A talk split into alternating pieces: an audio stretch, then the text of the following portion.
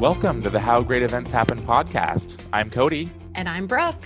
And we are coming to you today from our respective home offices in Portland, Oregon. Things are changing faster than ever in the events industry, so we reached out to some experts to help give us insights into what event professionals are doing to quickly pivot their event strategy. That's right. And today we have Allison Monro to talk about how she quickly pivoted to virtual events. Yeah, she has some really great tips on how to leverage content in a virtual environment, especially when you're moving to virtual after creating content for a live event. You're not going to want to miss this one. We know it's on the top of many event professionals' minds. Yeah, that's right. So let's go ahead and get to the conversation with Allison. Allison, thank you so much for joining us. Can you just tell us a little bit about what your role is and maybe what you've been up to for the past couple weeks? Yeah, so I am in an interesting position. I'm the CMO at Vena Solutions, um, and I joined 12 weeks ago. And that was about six weeks before the world as we know it changed. Oh my gosh. So there's been a lot going on that I, I know we'll dive into. That is bananas. Um, what a time to jump in. Have you been in the events industry for a while? So I, in my entirety, have produced over a thousand events um, in North America and some in the UK. Um, and that's everything from small, intimate, executive type meetups or large conferences and tours in between. But my actual event career, if you will, started um, in the music industry. So I used to build a lot of events um, promoting underground artists and emerging artists from around the world and actually learned how to build audiences and experience both on site and through digital channels uh, that way for about it was about 20 years ago when that when I started in in events. Wow, in the music industry, that is so cool. I heard though recently that you hosted a virtual event. Can you tell us a little bit about that one? Yeah, so we've I've hosted a lot of virtual events. So when you think about what virtual meant I think, up until a few weeks ago. It was an option to, you know, engage audiences at scale, and usually audiences you didn't know, right? So when you think of what a webinar meant, um, or a Zoom meetup, or even as you know, tools like Slack facilitated communities, um, it's changed, and it changed dramatically. So we were um, about six weeks ago, or yeah, about six weeks ago, we were planning our customer conference, and it was going to happen in Vegas this year. And we were expecting about 500 people from all over North America to come. Um, and of course, we were faced with a difficult decision. With you know the world going as our normal norm or where we are today, um, we had to make the decision to either pivot or to cancel. Um, and we actually decided to pivot. And so what that meant was we had to take an on-site experience that was going to be delivered for the fourth year in a row online. And we actually launched today. So there is a, there is a path to making that happen, but it wasn't an easy one. Um, and it really, you know, when I think about when we were making the decision and what we had to go through, what's interesting is when transitioning from on-site to virtual, I think the number one thing we had to think about was what does that experience actually look like? Because it's different than a webinar, right? And you see some events that have gone online recently and with you know much shorter time frames you know they can be just a stream of content. But where we were really focused is how do we actually make that experience as much as you can get of the on-site experience online and bring that to life? And so we spent the last you know four or five weeks which is never enough time to do any event in person or online really looking at what are the elements of that and what's important to creating an experience both online and on site my gosh. Yes. I think this is like what's on the top of everyone's mind right now. And I love that you said we've done virtual before because you keep hearing that over and over is, you know, we we're acting like virtual is just a new a, new thing out there, but we've been doing this before and there are some learnings. But I have to imagine making a pivot that close um, with that little time, there's a lot of people within your organization that were part of that decision. Can you just give me a little overview of who those people were and how you made a decision like that? Yeah, I think when you when you think about a customer focused event and where it started, um, that usually involves everybody in the organization. So of course the obvious teams of having our customer management team, but also our training team, our product team, um, our services team, our marketing team, our sales team. So it really was a full organization initiative. Um, and really that was the difficult challenge because with everything else going on and multiple priorities and you know adapting to a virtual work environment you know how do you organize this pivot and transition everybody you know get them in line to this new experience? And that's really through the customer. And that's how we approached it. Because what all of those teams have in common is the customer and creating a customer experience. And so it actually caused us to stop for a minute and go you know when you're changing from online to on site it's not just where it's physically happening, happening, it's a different medium, right? So it's a different delivery of content. It's a different time frame. Um, so we were really close to execution, and with all of those people involved, we had to actually stop and think about who was our audience, what was it they needed now, and how could we deliver that to create, you know, the ultimate experience by by way of a virtual channel. And so we really looked at the intersection between our content and our audience. And I find that when you're, you know, it's funny because I think about when people think about events and they think about weddings, you never lose sight of the groom and the bride, right? You never lose sight of everybody's dietary restrictions. Um, every little detail of what that experience is meant to be is focused on the audience or the people that are hosting it. And I think sometimes in corporate events, we can lose sight of the why or the who, which is our audience. And we can often come with, this is what we as an organization need to do this quarter or this month or this year. And this really allowed the opportunity for us to really focus around the customer and think about where a customer was, you know, both mentally and physically, and how we could create the content experience to give them what they need at this time to help them and make their lives better. And that's how we were able to rally as an organization to really almost reinvent or iterate alongside our content to be able to meet our launch date, um, which was only two weeks away and we were already in execution mode. So it's a heavy lift.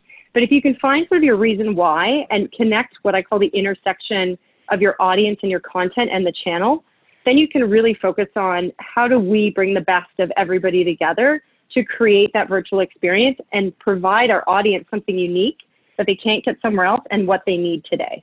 You know, Allison, I hear so much energy behind your voice that I have to ask I know it was a crazy short amount of time that you had to pivot, but was it in a way almost kind of exciting because you got to do something new and different and really think about your event in new ways?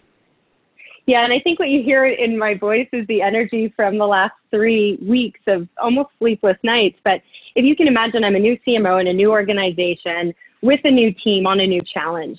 And what it really allowed us to do was connect and rally around one goal together and almost do it, you know, together because nobody had really done it before.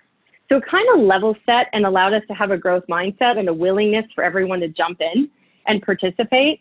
And it, and it, enabled us to, to keep enthusiasm and excitement, even though we were all socially isolated or working in a virtual world and we weren't a virtual organization prior right? And we're a brand new team of 30 marketers right? So how do you how do you infuse that energy and keep people going? You're absolutely right in that it, it gave us like it created a connection for us and something to rally around and it gave us purpose. And actually that goes back to when you think about you know the core of your customer or your audience that you're creating the event for you know what is the purpose and why are you doing this and how do you deliver it? And i think that's true um, for a lot of marketers is you get really excited by delivering experiences that not only convert but that drive the outcome you're looking for through that experience I, I, wish I sounded as good as you do right now with sleepless nights, honestly. So um, I just want, but I wanted to, I want to ask you. You brought up some good stuff about you know like focusing on content and your audience, and that is so so crucial. I'm curious though. I want to know like when doing one of your virtual events, like what content had you already developed before making the decision to go virtual? Oh, we, we had developed everything. So we had um, 30 sessions across four days and different streams and keynotes and breakouts and when you have to deliver that online, it's a completely different experience, right? Because when you're on a stage and there are lights and sound and entertainment and all of the things that can supplement um, the actual presenting content, either on your slide or for the speaker's uh, presentation, you know, it comes together in almost, you know, com- it's completely focused on the content online. So how do you deliver that? So we had to take a step back and think about how do you reinvent hands-on training? How do you deliver a keynote that's impactful? Right? How do you make content accessible to people who maybe can't sit online for the entire week but want to engage with your content? And so we, we did. We, we did a refresh on a lot of the content that we were going to deliver. We found the right technology, which by the way was not a simple solution. I'm sure that will change in the future. but we had to, you know, put together a, a three or four different pieces of technology to, you know, go live on our virtual platform to create a simulated event experience. So it wasn't just, you know, a, a single stream or a learning um, a learning management software, right? It's creating a virtual experience where we actually have virtual Venonites on the screen that you can interact with, recreating you know, not just content and presentation, but recreating the interaction experience. So how do you do a Q&A? And, and rather than just a chat bot, because that doesn't feel like you're connecting. Um, how do you create interactive sessions with keynote speakers? How do you still deliver on those VIP meetups? We're actually doing a virtual book signing with a with an author, um, an internationally renowned author who's going to be doing a virtual book signing for us.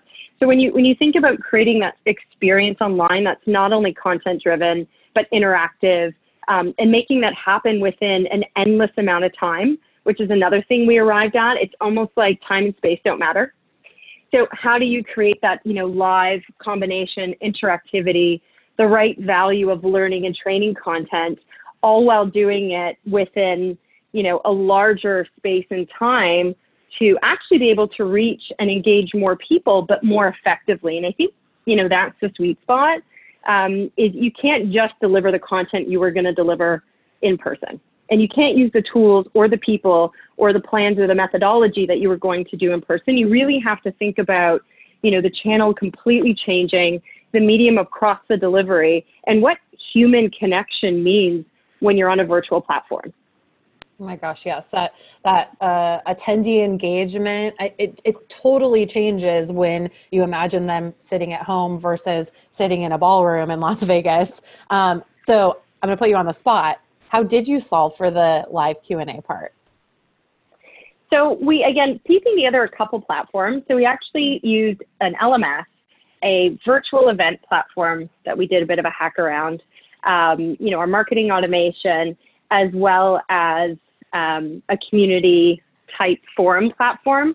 So we're, we're piecing together um, live community chat around all around all content delivery, but then we're also creating virtual rooms that you can decide to go on camera or not, and actually have conversations with our keynotes um, that you've been invited to. So there is a gating in there, but really trying to recreate that human connection online so that people, you can see people's faces and you can hear their voices and you can ask questions um, and you can create those unique experiences.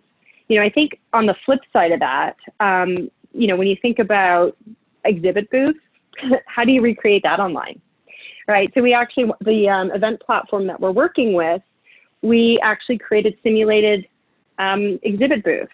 So we have both our partners and our sponsors, as well as um, you know, our Network for Women, which is a VENA-driven internal organization that is an ERG group that supports um, advocacy for women in tech and finance. And they actually have virtual booths where they will have um, chat, yes, um, the ability to have one-to-one meetings booked through video conferencing, um, as well as to schedule an, a one-to-one real-time call outside of the conference. And so it's really about bringing all those channels and opportunities to connect and giving your audience what they deem is best for them at that time. Again, while really trying to create those unique experiences. So, you know, we didn't we didn't go lean. We certainly um, tried to deliver on the best that we can to you know meet our audience where they are and give them the chance to interact how is best for them. For you, what was the most surprising thing about going virtual? Just like the most surprising thing. I don't want to say that we pulled it off, but you know, let's be human here. I think you know when you're on a, a, really tight deadline and you're you know adapting your plans to a pivoting world, you know, it, it, it comes with a lot of um, things you don't know until you don't know them, right?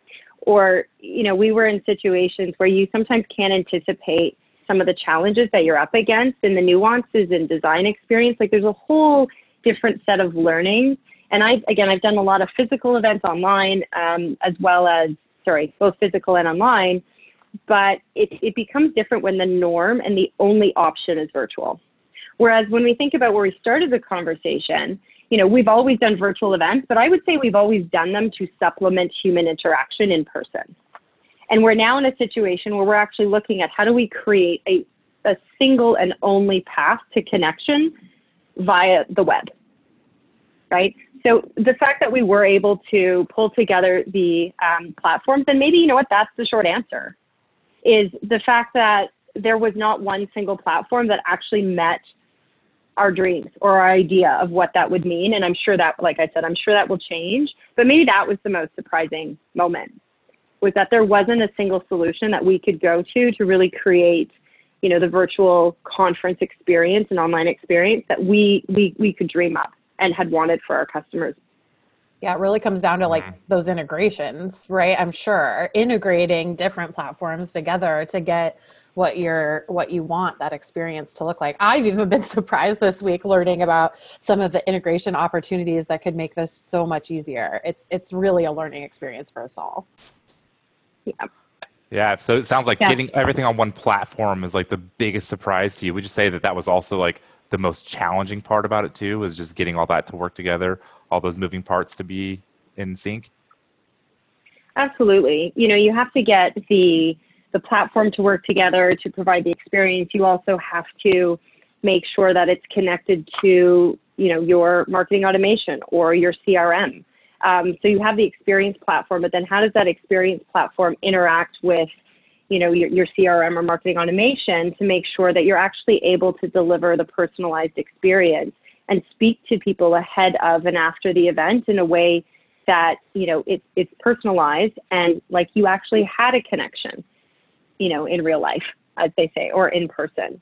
So there's the actual event experience and how do you execute that and string that together?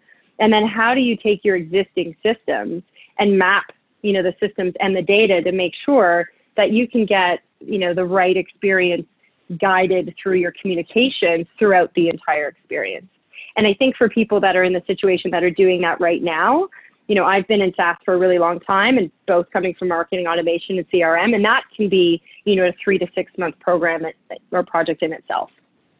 Right. So there's the experience, there's the communication, there's the content delivery, there's the interaction. You know, how do you how do you get guest speakers? We're not flying in everybody into an audience, right? So you're setting up adjacent virtual experiences to uh, whether in studio or otherwise to have your keynotes participate so there's there's different streams now when you think about really creating and executing a virtual experience that that hits all the all the points you you know you would normally take for granted when you're at a conference or in person. Yeah. And so for our audience out there that is sitting on 300 different sessions worth of content and are right now figuring out how to pivot to a virtual experience, what would you recommend to them on how, how to leverage all that content they have? I think it's starting with your audience. Start with your audience, and I don't mean that in one general segment. Um, you know, segmentation and, and having the data to be able to do that. So map, we did a big mapping exercise around our personas, but also around our, our power users and the people that use our product every day and are looking to potentially buy our product and really prioritizing the content based on, you know, what they need now. And then how do you not only deliver that content as part of the experience, but it doesn't have to end there. We're going to continue to deliver some of that content because as you've spoken about, you know, sometimes there's 100 or 300 sessions that has already been programmed and built. So how do you continue to maybe nurture or drip that content out over a period of time when we're in a world where there is no space and time? And how do you make that a guided journey by the by the individuals who are interacting with you and your content rather than you know taking almost like an old broadcast model and putting it all up at one time where everyone's running around from room to room you can really start to build um, an interactive experience that lasts longer than your actual conference did with that content to support your, your customers and, and potential buyers or your community, you know, not only during that week, but before and beyond. Yeah, I love that. I feel like that is a huge takeaway right there that like it's not just, you know, a finite time. This, t- this content can actually be spread out and be used for a long period of time for people. So this is awesome. Allison, thank you so much for joining. I have to ask you my favorite question. If you had to tell event planners just one thing, you know, to either do or be thinking about when it comes to going virtual for their next event, what would that one thing be? I think it's about not losing empathy and continuing to deliver on your brand promise. I like that. Short and succinct. I love that. Yeah. I, really thinking about like who is your audience and what are you trying to accomplish here? Because we can get caught up so quickly in all of the things we're trying to overcome that I think it's very easy to lose sight of the why. To borrow from Simon Sinek, you know, why we're actually creating this event and what it means to the people we want to interact with. And I think that's very important to continue as you face the challenges of system integration, you know, content adaptation, channel delivery, and beyond. There's there's a lot in there to unpack. So just stay true to the core of the why and the reason, and I think you'll you'll find your guiding light. Absolutely. And I'm sure that you had to get up to speed on all of the ins and outs of virtual events and are continuing to educate yourself on what's going on with regards to the events industry. Is there any resources that you would recommend our audience um, plugging into, listening, reading during this time? Right now, I, I find LinkedIn because it's from, from within the community, and a lot of marketers and event planners are really sharing and calling out to the community to collaborate in real time. Um, so that's right now where I'm finding a lot of um, my shared insights and being able to collaborate. Um, I'm open to referring or, or, viewing others as well, but I'm finding LinkedIn to be my, my single source of community right now. Yep, those all the communities are kind of blowing up in a really great way right now. Everybody's coming together and sharing their tips and tricks and learnings as we go here. Um, thank you again, Allison, so much for joining us. The insights were amazing, and we are putting good vibes out there that everything goes smoothly with a virtual event. It sounds like you're off to a great start. Yeah, best of luck. Allison had some great tips for our audience about planning and executing live events. What an interesting interview. Oh my gosh, I agree. And for our listeners, thank you for joining us this week on the How Great Events Happen podcast. To get more episodes and exclusive content, head on over to cvent.com slash podcast. Check out the episode description for a link to additional resources about virtual events. Yeah, and if anyone out there is also handling event shifts to virtual or postponing and has tips or tricks they would like to share, please let us know by emailing us at podcast at cvent.com. We would love to have you on the show. Now, next week will be another great episode, so we'll talk to you then. Bye. Bye.